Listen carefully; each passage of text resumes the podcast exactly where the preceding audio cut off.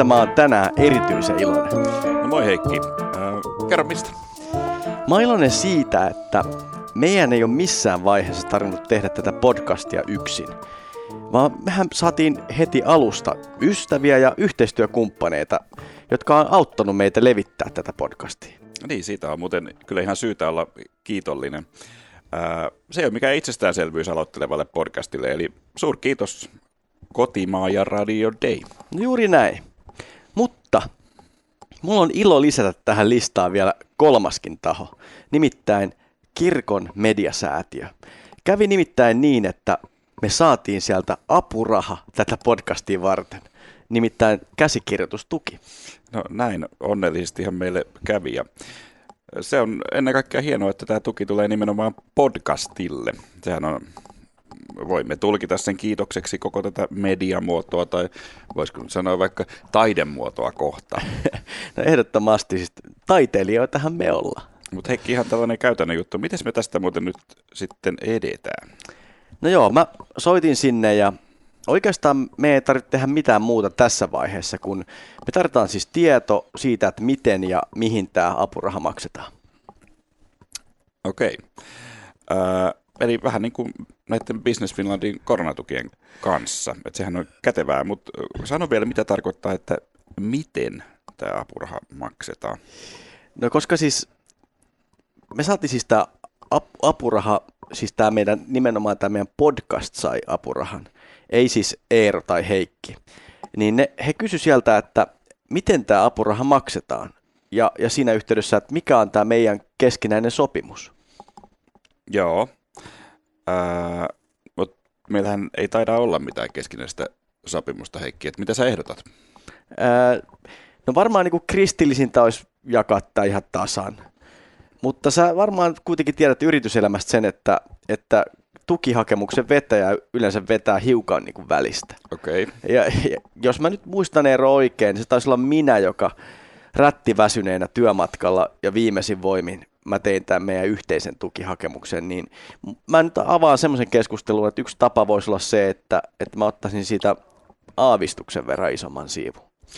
No tähän on siis, mä kiitän sua tästä ehdotuksesta Heikki, ja, ja vaikka se onkin ehkä vähän eksoottisen kuulonen, ää, sä varmaan muistat Heikki, kun tehtiin nämä meidän ekat podcastit Herttoniemessä siellä studiossa, niin mahdatko muistaa, kukahan ne maksoi? Niin, okei, okay. totta, totta, hyvä pointti, mutta hei, tehdään niin, että jos mä ottaisin pienen preemion ja sulle jyvitettäisiin studiokulut. No mä voisin tehdä sen vastaehdotuksen, että miten Heikki, jos jaettaisiin se ihan vaan tasan. Se on, on ehkä vähän nyt hassua, jos me ruvetaan riitelemään rahasta tässä podcastissa kirkon ihmeellisimmät tarinat, vaikka rahapodcastit onkin aika suosittuja nykyisin. ne, ne, tehdään näin. Tota, sovitaan, pistää piste tälle asialle. Eli pysytään me tässä meidän teemassa ja samalla todetaan tässä, jaetaan rahat ihan tasan. Mutta tiedätkö mitä, Heikki? Joo. Mä ajattelin, että nyt kun nämä raha-asiat on selvitetty, niin nyt voitaisiin ottaa käsittelyyn Israelin kadonneet heimot. Vähän niin kuin asiasta toiseen. oli, oli hyvä. Eero, oli, mä kiitän sinua tästä sujuvasta aasinsillasta, minkä sä rakensit tähän, tähän näin. Mutta, mutta mun mielestä siis yhtä kaikki, se on erinomainen aihe. Parhaimmillaan nämä aiheet on ollut meille sellaisia, että, että me ollaan opittu näistä tuntemaan myös jonkin verran itteen, itteemme. Jos puhutaan niin kuin Israelin kadotetuista heimoista, niin tässä aiheessa taitaa selvitä myös yhtä ja toista meidän omistakin juurista. Niin, tai kuunnellaan nyt tämä podcast ensin, että mitä, mitä selviää. Mutta ehkä voitaisiin ihan aloittaa ensin siitä, että käydään läpi, koska monelle kuulijalle voi olla vähän nyt epäselvää, että keitä nämä Israelin kadonneet heimot oikeasti olivat ja mitä niille kävi ja miten niistä tuli kadonneita heimoja.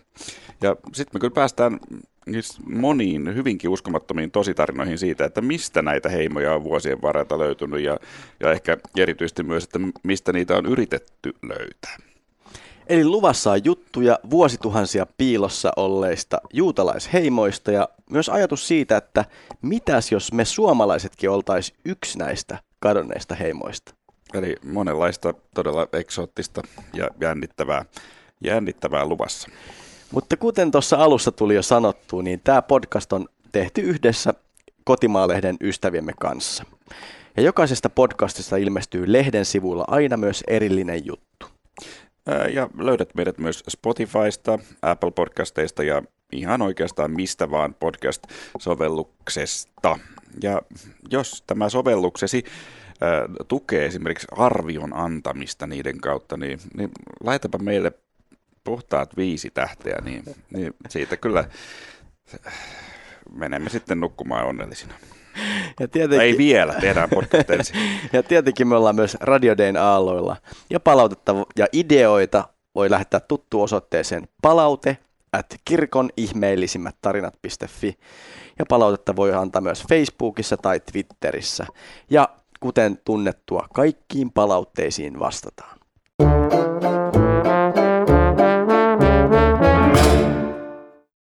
Eli todella puhutaan Israelin kadonneista heimoista. Israelin heimoilla tarkoitetaan raamatun vanhassa testamentissa kuvattuja 12 heimoa, jotka polveutuvat Jaakobista, siis Jaakobin pojista. Mä muuten panin merkille meidän viime jaksosta sen, että me tiputeltiin kyllä valtava määrä nimiä jakson aikana. En tiedä, onko se hyvä vai huono, mutta siitä huolimatta mä luulen, että, että tässä jaksossa saadaan tiputella kyllä vielä huomattavan paljon enemmän nimiä, joten valmistautukaa hyvät kuulijat vaikka muistiviholla, että voitte kirjoittaa ne kaikki nimet muistiin, niin pysytte kärryillä. No mutta jotta saadaan ohjelmalle kunnon startti, käydään nopeasti läpi juutalaisuuden ja kristiuskon kolme patriarkkaa. Abraham, Iisak ja Jaakob. Eli taas voi sanoa, että aloitettiin alusta tämäkin, tämäkin jakso. Patriarkkahan muuten tulee sanoista, jos ette tienneet, pater eli isä ja, ja arke eli ensimmäinen. Eli siis patriarkka tarkoittaa, että se on ensimmäinen isä, mikä on aika loogista. Mutta aloitetaan ehkä alun sijasta kuitenkin naurusta. Okay. Muistaaksä Eero, kun puhuttiin nauruherätysjakson alusta nauramisesta, siitä kun Saara nauroi, niin siitä me lähdetään tänäänkin liikkeelle. No niin, ilon kautta siis. Saara, Abrahamin vaimo, nauro, koska luuli tai kuuli tulleensa raskaaksi kypsässä 90 vuoden iässä. No, se hauskaa. ja kävi niin, että heille syntyi poika Iisak. Iisakille meinas käydä köpelösti, koska Jumala koetteli Abraham isän tottelevaisuutta ja käski uhrata Iisakin. No onneksi kuitenkin enkeli puuttui peliin ja Iisak säästyi. Muutenhan tähän olisi sopinut sanonta itku pitkästä ilosta. Mutta Iisak puolestaan sai vaimonsa Re- Rebekan kanssa kaksospojat Esaun ja Jaakobin. Mä en tiedä Eero, millä tavalla teillä on valittu lasten nimet, mutta Esau ja Jaakob saivat nimensä hyvin konkreettisella tavalla. Joo. Ensimmäisenä syntynyt Esau oli raamatun mukaan punaruskea ja kauttaaltaan karvainen kuin vuohen karva viitta. Ja tämän, tämän, tästä syystä sai nimekseen Esau, joka tarkoittaa siis osapuilleen karvaista. Joo, ja, ja toisena tullut veli piti kiinni Esaun kantapäästä ja sai sen takia nimekseen Jaakob, joka muistuttaa hebrean sanaa kantapää. Mun mielestä on jotenkin aika hä- hätiköity antaa lapsen nimi sen perusteella, mitä lapsi on tehnyt juuri siinä syntymässä. Eikö se kuitenkin vähän niin kuin fakta ole se, että vaikka se pieni piltti tuntuu niin ihanalta ja rakkaalta, niin kun niitä kuvia katsoo jälkikäteen, niin kyllähän ne näyttää kaikki aika semmoiselta turvonneilta alieneiltä. No älä nyt sano Heikki noin. no, mutta vaikka pää saattaa olla ihan hassun muotoinen ja silmät umpeen turmanneet, niin en mä olisi ainakaan halunnut antaa sen perusteella nimeä omille pojilleni. Ai, olisiko, olisi kiva niiden selittää sitä, että joo, mun isä antoi mun nimeksi Pullero, koska mä näytin siltä tuossa synnytyksessä. Niin no ei se kyllä kuulosta kovin hyvältä idealta, tai sanotaan vaikka jos nimeäisi vauvan, vauvan vauvaksi. Niin se olisi, siis vuoden verran se olisi hyvä idea ja toimisi, mutta sen jälkeen sitten niin. pikkuhiljaa koko ajan huonommin. Aivan, aivan, aivan. Äh, mutta näistä pojista vielä sen verran, että tämä ensimmäinen, siis se karvainen poika Esau, oli isän Iisakin suosikki ja toinen poika Jaakob taas oli äitinsä Rebekan lempilapsi. Rebekka piti lempilapsensa puolia niin pitkälle, että hankki juonittelemalla Iisakille siunauksen, joka olisi kuulunut esikoispoika Eesaulle. Niin siis sen jälkeen, kun Esau oli myynyt esikoisoikeudet leivällä ja papukeitolla. Juuri näin. Mun mielestä on tosi mielenkiintoista, että vanhan testamentin esikoisoikeus kuulostaa nykyihmisen korvaan niin vanhalta, jotenkin ihan semmoista muinaismuistolta. Joo. Sillä siis tarkoitettiin sitä, että vanhin lapsi peri talon ja siihen liittyvät maa, maatilan ja saa osansa muustakin perittävästä omaisuudesta. Mutta tästä tavasta kuitenkin luovuttiin Suomessakin vasta 1800-luvulla. Jos mietitään vaikka tätä esikoisoikeutta, niin sehän on edelleen vallitseva käytäntö esimerkiksi kuninkaallisten kruunun perimisjärjestyksessä. No se on, on, on, on muuten totta, vaikka Suomessa ei nyt taida olla kuninkaita, ja mä nyt toivon myös ehkä sinun poikiesi puolesta, että nyt et ole tässä harkitsemassa tämän, tämän käyttöönottoa omassa perheessä, mutta miten tämä nyt liittyy niihin kadonneisiin heimoihin? Niin, niin okei, me puhuttiin siitä. Eli kun puhutaan Israelin heimoista, tarkoitetaan siis heimoja, jotka periytyy juuri tämän Iisakin pojan ja Eesaun veljen, siis Jaakobin 12 lapsesta. Joo, jos joku joskus väittää vanhaa testamenttia tylsäksi, niin ei ole selvästikään kyllä lukenut tätä Jaakobin perheen muodostuskertomusta. Että siinä on sen verran paljon käänteitä, että, että siinä jäi kyllä moni telenovela kakkoseksi ihan oikeasti. Niin, no joo, jos, jos käydään tämä niin lyhyesti läpi, niin no tämä Jaakob rakastuu Laaban enosa tyttäreen Raakkeliin. Jonkinlainen salamarakkaus oli kyseessä, sillä kun lukee vanha testamentti, niin ensin Jaakob juotti Raakkelin lampaat ja jo seuraavassa jakkeessa he suutelee. Jaakob ja Raakel. Juuri näin, ju, juuri näin. ja, ja Labanilla oli kaksi tytärtä, siis Lea ja Raakel. Sanotaan, että Lealla oli lempeät silmät, mutta Raakel oli kaunis vartalolta ja kasvoiltaan. Ja just tähän Raakeliin oli Jaakob iskenyt silmänsä. Jaakob lupas palvella Laabania seitsemän vuotta, jos vain saisi Raakkelin vaimoksensa. Ja kun seitsemän vuotta oli kulunut, Laaban, Laaban piti lupauksensa, tai sanotaan niin kuin melkein piti lupauksensa. Ja tämä on kyllä huikea hahmo tämä Laaban, koska hääpidot tosiaan järjestettiin, mutta mutta hääyössä oli pieni twisti. Pieni, pieni twisti. Koska Jaakob oli siis seitsemän vuotta odottanut, että Raakelia, Raakelia raatannut siellä Laabanin, Laabanin alaisuudessa. Mutta kuitenkin Jaakob sai hääyöksi ei Raakelia, vaan hänen vanhemman siskonsa Lean. Mä en oikein tiedä, että miten tähän pitää suhtautua. Mutta siis tota, niin kuin tässä lukee, niin Jaakob ilmeisesti huomasi tämän appiukkonsa tempun vasta häitä seuraavana aamuna. Niin olihan siellä, siellä Raamatunkin häissä viini virtasi, niin ehkä se, ehkä se selittää. Äh, mutta oli kyllä melkoinen temppu. Jos ajattelee, että olisi vaikka sattunut omalle kohdalle omissa häissä täl, tällainen tapahtuma, niin kyllä siinä olisi vähän ollut sormisuussa ehkä aamusella. Mutta siis todella, kun aamu koitti, Jakob huomasi, että olikin saanut Lean, eikä, eikä olla tietenkään mielissä ja, ja marssi Laabanin pakeille vaatimaan vastauksia. Mutta on kyllä kylmäpäinen kaveri tämä Laaban, täytyy sanoa. Sanoppa muuta. Siis, mutta siis Laaban vastasi ihan kylmästi, että ei meillä ole tapana naittaa nuorempaa tytärtä ennen vanhempaa. Ihan kuin tälleen, että... Et, et, et, et kertonut aiemmin. Niin, olisit kertonut seitsemän vuotta sitten. Ö, mutta mikä on hienoa, että taas tehtiin uusi diili. Palvele mua vielä toiset seitsemän vuotta ja sen jälkeen saat raakkeen. Tämä on kyllä huikea tarina, mutta ehkä meidän nyt on pakko kohta päästä niihin jälkeläisiin heimoihin. Joo, mutta päästä, päästään kyllä. Ää, aluksi oli kuitenkin niin, että jälkeläisiä ei meinannut tulla ollenkaan. Näytti siis siltä, että Raakkel on lapseton. Niin, koska aivan ensimmäiset lapset Jaakob, Jaakob toki, toki sai siis Lean kanssa. Joo. Lean kanssa Jaakob sai siis Ruubenin, Simeonin, Leevin, Juudan, Isaskarin ja Sebulonin. Yhteensä siis kuusi. Niin.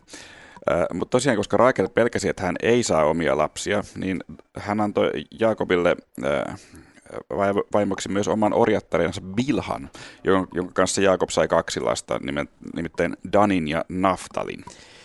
Ja jotenkin tämä koko touhu alkoi näyttää ihan kuin joltain kilpavarustelulta. Kun Lea huomasi, että ei saa enää lapsia, hän puolestaan antoi niin ikään oman orjattarensa Jaakobille.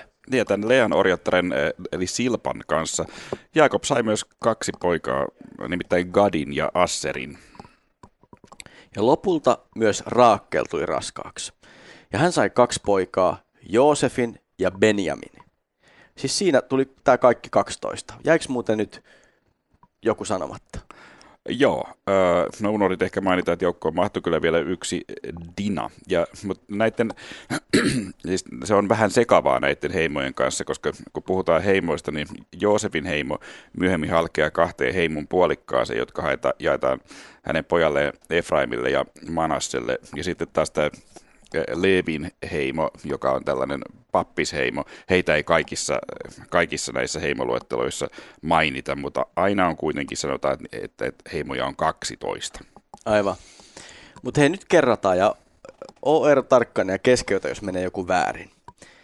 Mutta heimot ovat siis Ruben, Simeon, Leevi, Juuda, Isaskar, Sebulon, Dan, Naftali, Gad, Asser ja Joosefin pojat Efraim ja Manasse mä huomasin itse, että jos nämä oikeasti haluaa opetella ulkoa, ja ilmeisesti ne, jotka on käynyt koulunsa vähän, vähän kauemmin aikaa sitten, ehkä jopa osaa nämä, niin mä suosittelen laulua.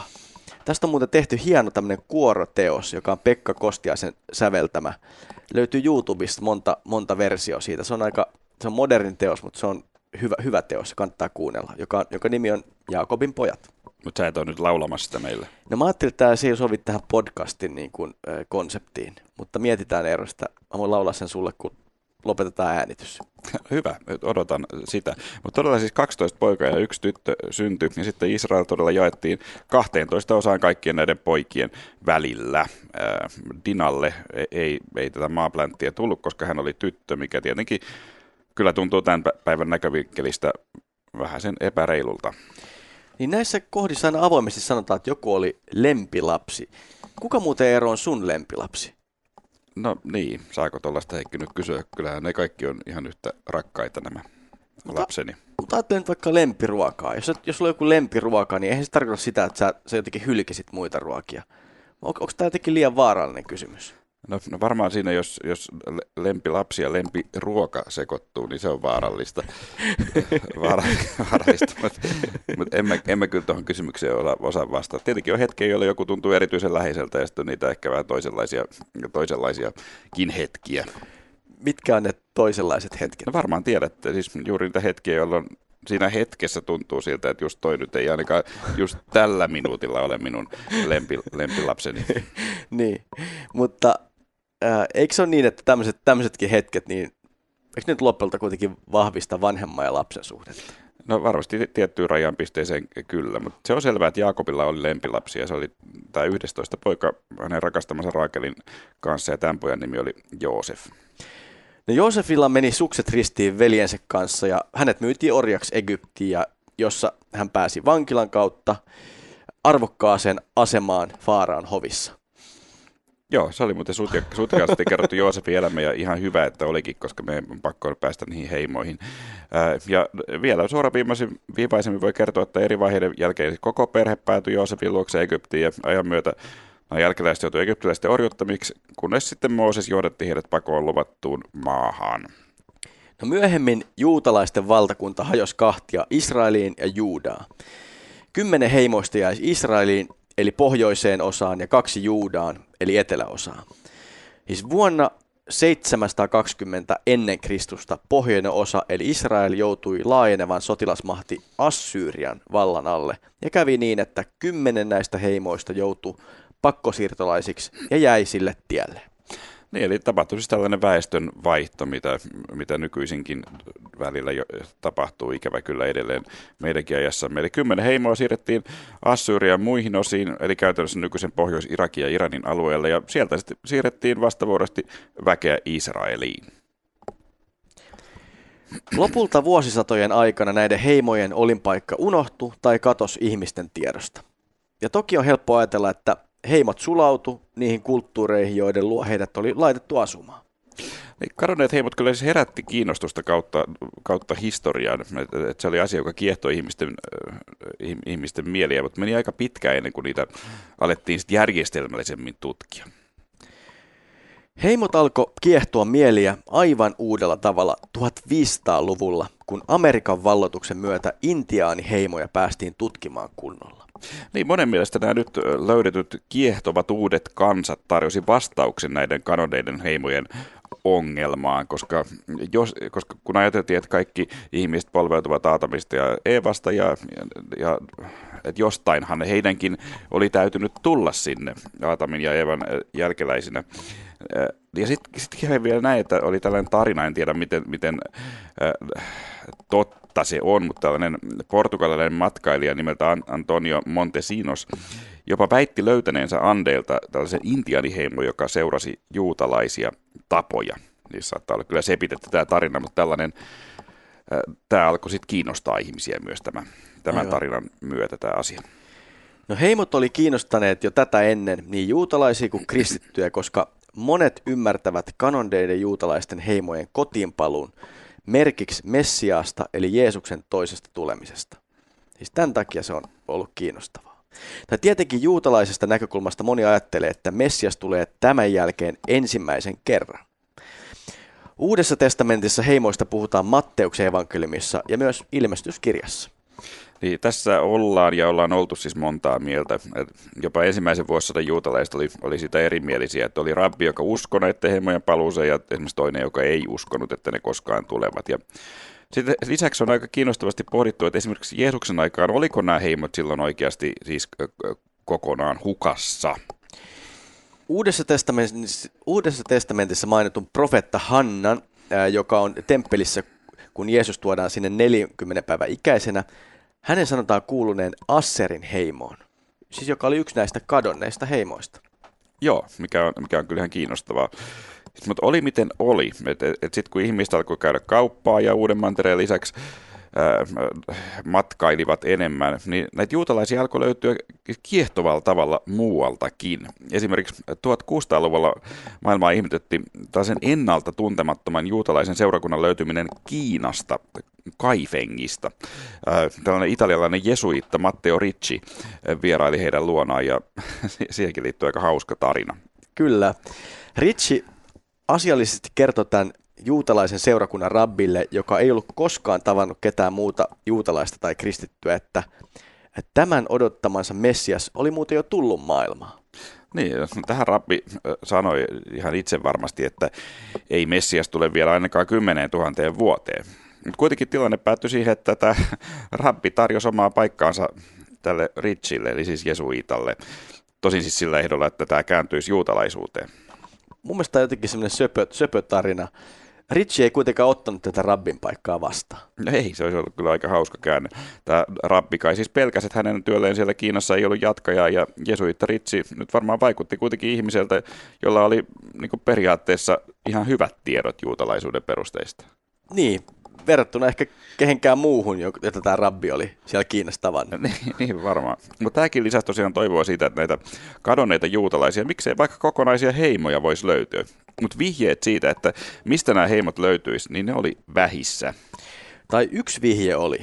Rabbiinisessa kirjallisuudessa kadonneiden heimojen sanottiin sijaitsevan myyttisen Sambation joen takana. Tämä joen sijaintia on joskus yritetty ihan arvuutella. Esimerkiksi Aleksanteri Suuri tarinoiden mukaan olisi kohdannut tämän joen matkoillaan. Joo, tämä Sambation joki kulma, se kulma virtasi niin voimakkaana, että ei sitä voinut ylittää. Siinä, siinä jopa lenteli kiviä, niin hurja virta se oli. Mutta siinä oli yksi erikoinen piirre. Se nimittäin lakkasi virtaamasta sapattina. Eli aika hyvinkin juutalainen joki. Joo.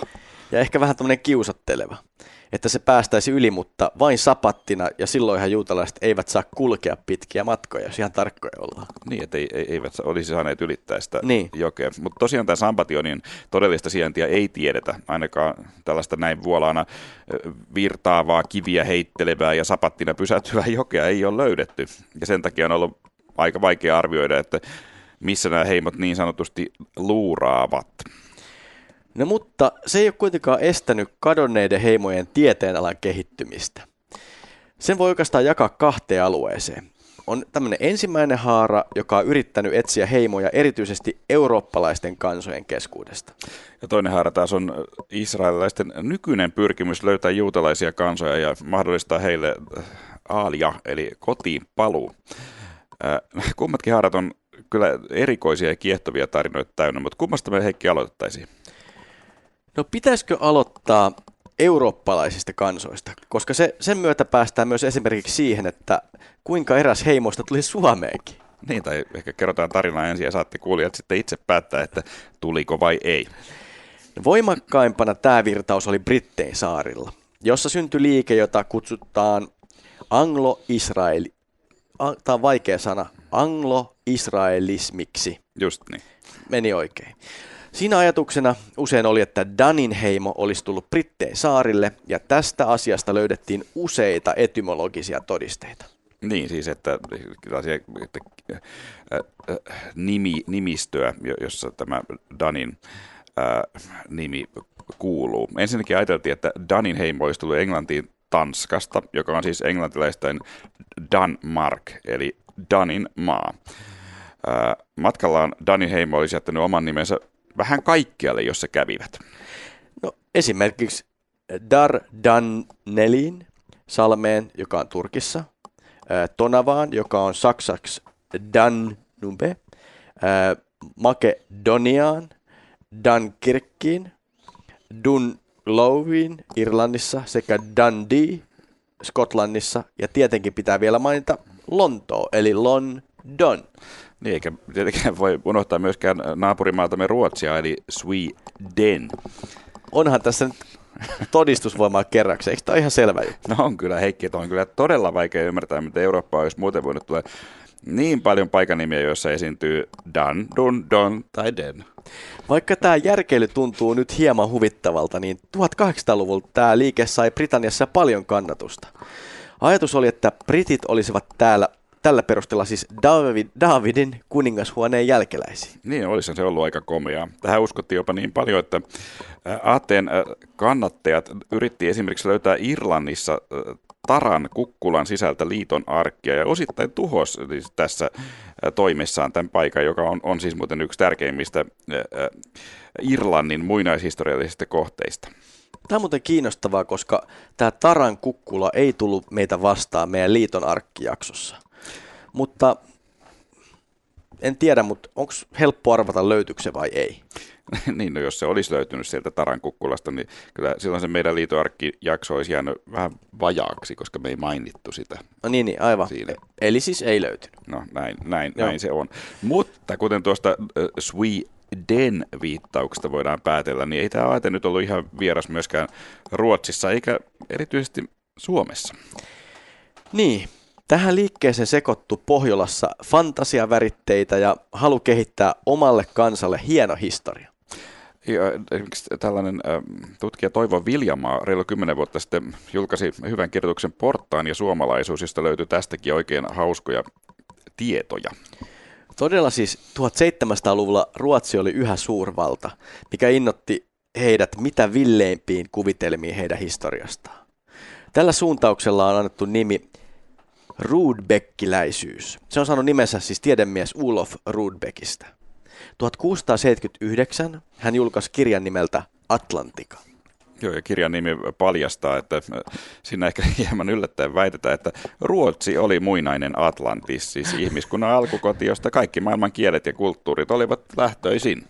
E, eikö siellä edelleen muuten ajatella suurin piirtein tuolla tavalla. Niin, no ei kai siinä, siinä ajatuksessa sillä tavalla isoja muutoksia ole tapahtunut.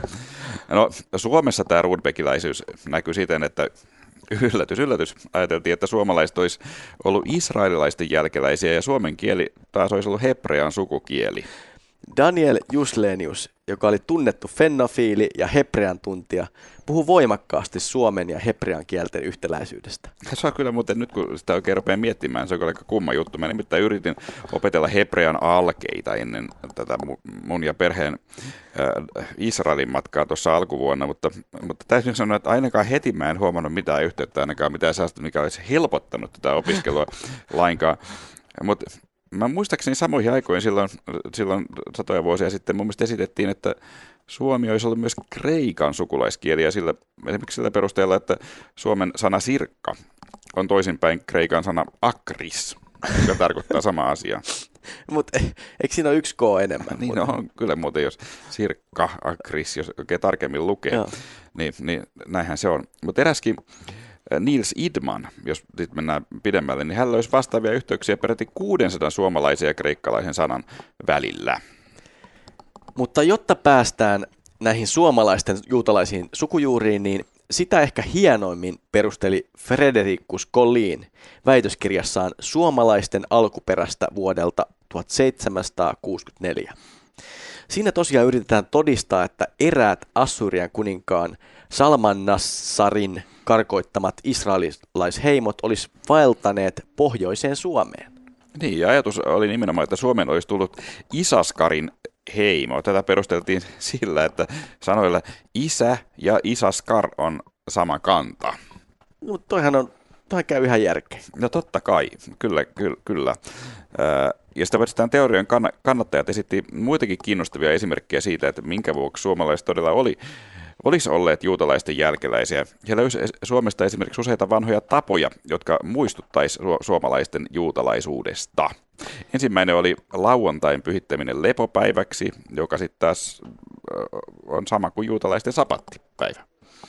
Ja tämä toinen oli vuoden aloittaminen maaliskuusta juutalaisten tapaan. Vanhat suomalaiset olivat ilmeisesti tehneet näin. Ja kolmas esimerkki oli, oli taas suomalaisten sauna, joka olisi ollut tällainen muistuma juutalaisten rituaalisesta puhtaudesta. Ja tämä neljäs kohta, tämä on ehkä mun suosikki.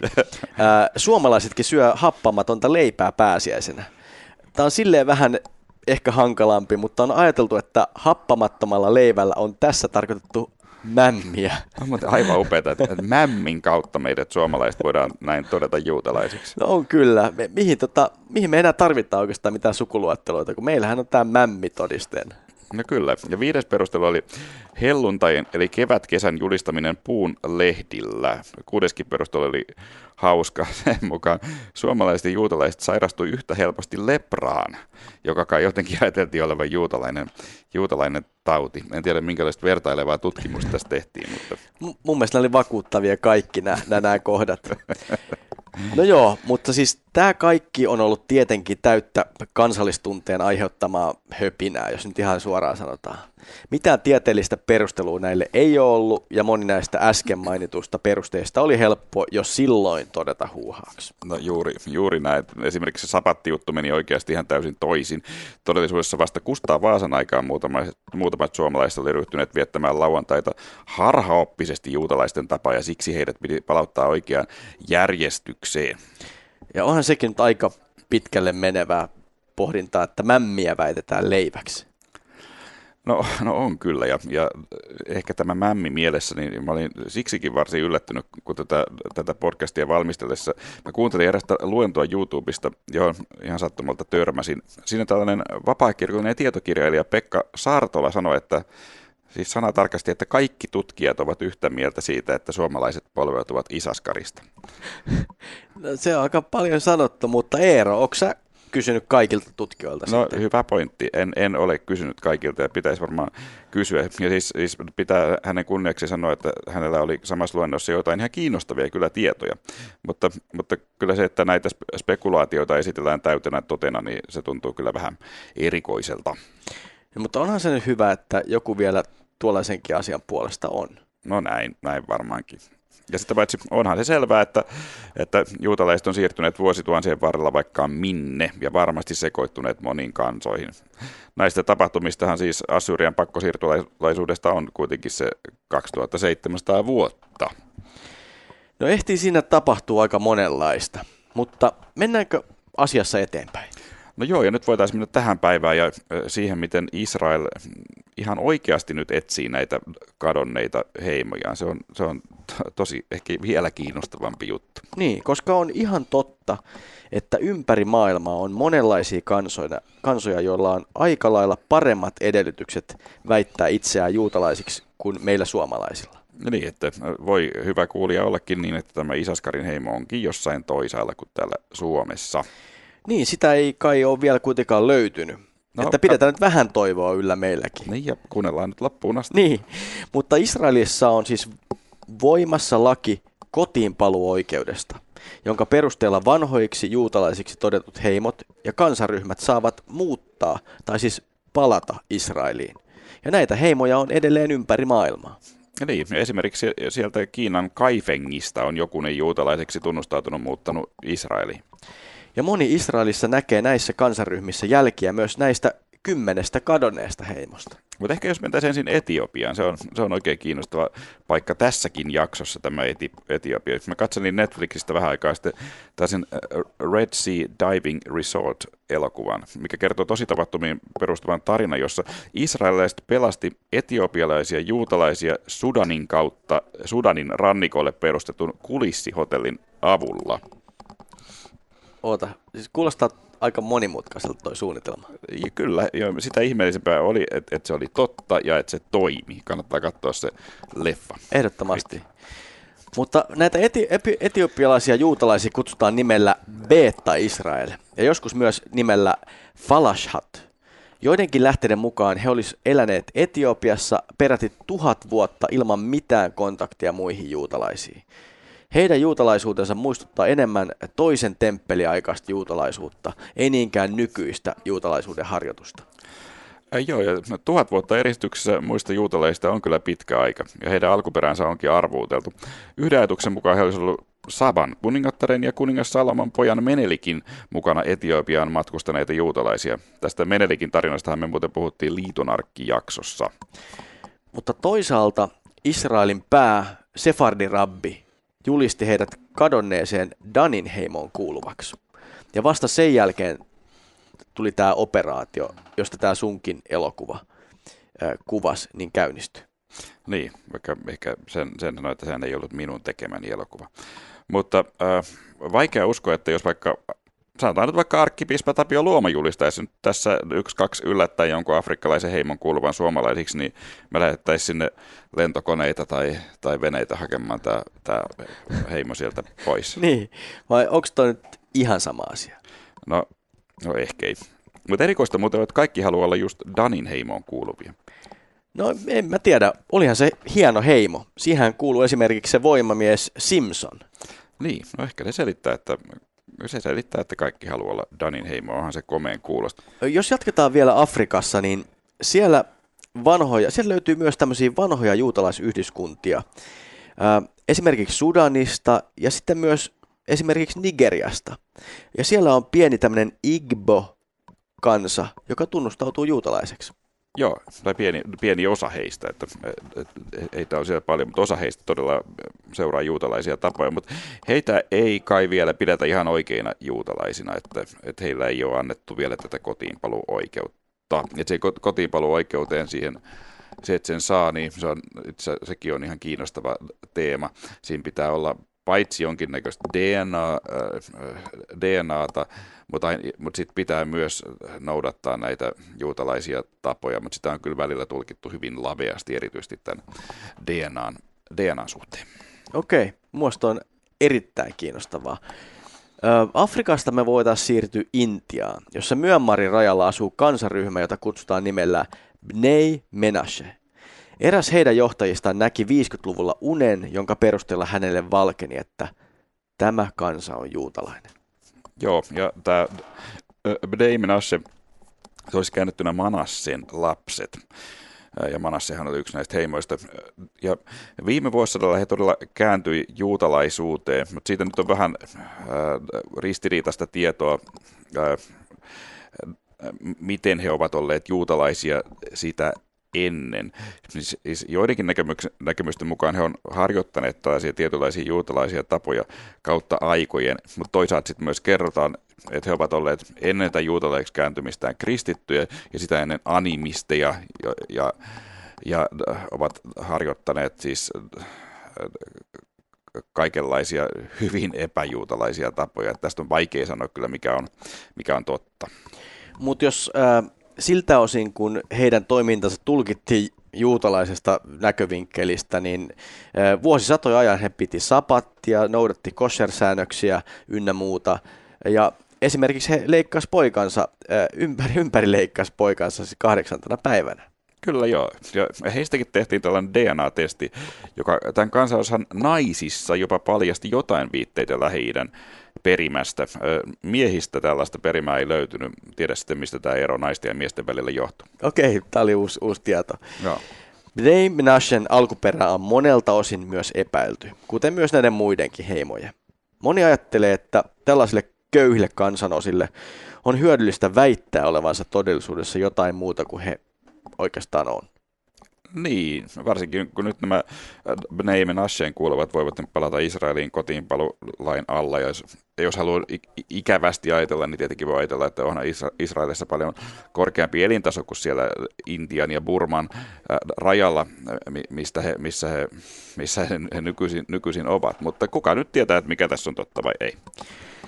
Ehkä voisi vielä Intiasta todeta sen verran, että siellä on muitakin samankaltaisia kansoja, Bnei Israel ja Bnei Efraim. Joo, ja sitten lisäksi voi mainita Uzbekistanista Buharan juutalaiset, joilla, joita muuten yllätys, yllätys on pidetty joko Naftalin tai Isaskarin heimoon kuuluvina. Eli Eero, onko se meidän veljes kansa? No juuri näin. Ehkä paras historiallinen keissi on kuitenkin Afganistanissa ja Pakistanissa asuvilla pataaneilla. Heillä on heimoja, jotka on nimetty Joosefin mukaan. Jusuf sai ja Efraimin mukaan Efridi. Heillä on myös traditio, jonka mukaan he ovat kuningas Saulin lapsen lapsen ää, nimeltään Afganan perillisiä. He ilmeisesti joskus myös kutsuvat itseään Mooseksen kansaksi. Niin hekin, heilläkin on tapoja, ilmeisesti ympärileikkaavat kahdeksantena päivänä, käyttävät hapsuisia liinuja, kuten, kuten juutalaiset, ja sytyttää esimerkiksi kynttilöitä perjantai-iltana ennen sapattia. Erikoista tietenkin on, että just näiden pataanien keskuudessa nousi Taliban, että eivät he kuitenkaan siis itse sinne Israeliin halua takaisin, vaan varmaan mieluummin tuhoaisivat koko maan. Patanien heimoon joskus liitetään peräti neljä kadonnutta heimoa, jotka ovat siis Ruben, Gad, Efraim ja Simeon. Lisäksi tosiaan alueen nimistössä on hämmästyttävän paljon samankaltaisuutta Israelin ja Raamatun nimistön kanssa. Niin, eli heillä, heillä todella voi sanoa olla, olevan ehkä vahvimmat perusteet kutsua itseään kadonneiden heimojen jälkeläisiksi, eivätkä he muuten edes sijaitse kaukana tämän muinaisen Assyrian rajoista. Ja sitten kurdejakin on joskus ajateltu kadonneeksi heimoksi.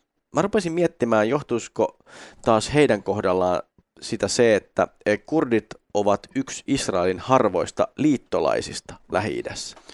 Niin, ja ta- no, niin, mutta talibanit taas ei, että en tiedä voiko tästä mitään selvää yhteyttä juutalaisten ystävyyteen vetää. Mutta millaista yhteenvetoa me nyt voitaisiin tästä massiivisesta jaksosta tehdä? No ainakin se on selvää, että nämä heimot on kiinnostanut juutalaisia ja kristittyjä kautta historiaa ja sen vuoksi nämä heimot ovat todella innoittaneet ihmisiä kuvittelemaan mitä ihmeellisimpiä teorioita. Ja näihin kun tutustuu, niin se on aidosti kyllä hyvin vaikea päätellä, että mikä on totta ja mikä sitten tällaista toiveikasta ajattelua. Mutta selvää on, että meitäkin tämä aihe kiehto ja toivottavasti se kiehto myös teitä. Ja kuka tietää, ehkäpä jonain päivänä nämä kaikki kadonneet heimot vielä löytyy. Niin, ja onhan se todella siis ihan mahdollista, emme missään nimessä sulje sitä pois, että osa näistä heimoista olisi jo löytynyt. Mutta se, si, siitä, että kuulummeko me suomalaiset Isaskarin heimoon, niin mä en ihan nyt ole vakuuttunut vielä. Että... Mämmi ei vakuuttanut, herros. niin, ei, ei, ei.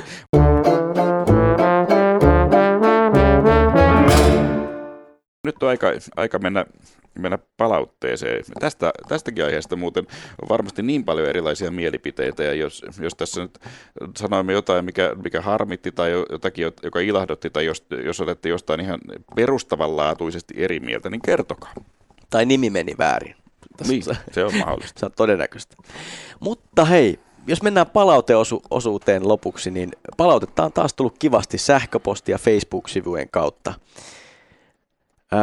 Meidän kuuntelija Tuula antoi tosi kannustavaa palautetta viimeisimmästä Billy Graham-jaksosta ja oikeastaan muisteli omaa kokemustaan Olympiastadionilla. Mä ehkä voisin ää, lyhyesti siteerata tätä, koska tässä on tavallaan kiva ää, kiva tavallaan tämmöinen ajankuva. Mä lainaan nyt Tuulan tekstiä.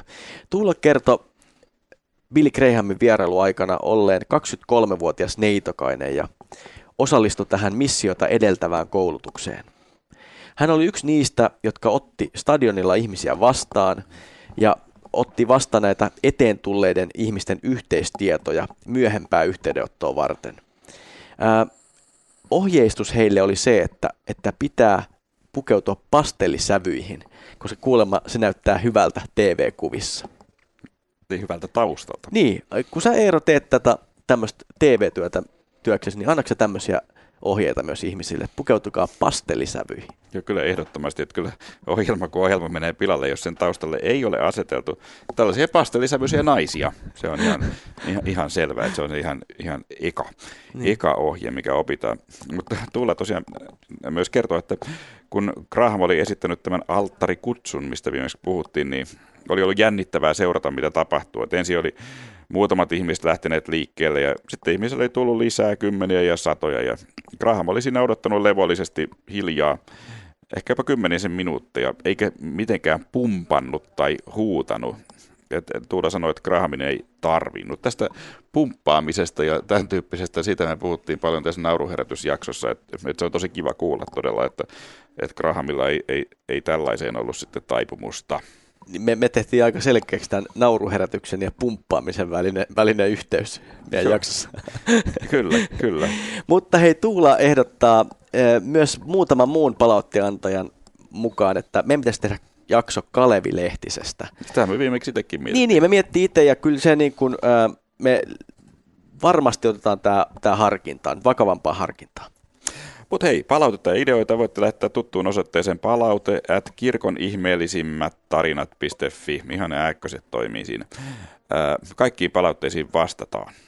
Mulla tulee semmoinen mieleen, että tämä saattaa olla ensimmäinen jakso, mistä mä itsekin annan palautetta omasta ohjelmasta. Tässä oli sen verran paljon asiaa, että mä varmaan itsekin nyt kuuntelen tämän oman jakson. Ja, ja tota, ää, tässä oli muutama semmoinen teema, mihin on ehkä kiva vielä palata. Tuossa vanhassa testamentissa on niin valtavasti ää, tarinoita, ja, ja sieltä olisi ehkä kiva, kiva löytää useampia muita aiheita.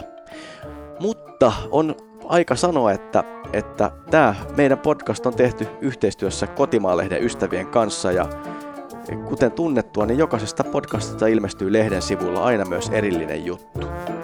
Löydät meidät myös Spotifysta, Apple Podcasteista ja oikeastaan mistä vaan podcast-sovelluksesta. Ja tietenkin me ollaan myös Radio Dayn aloilla. Ja tietysti me ollaan myös...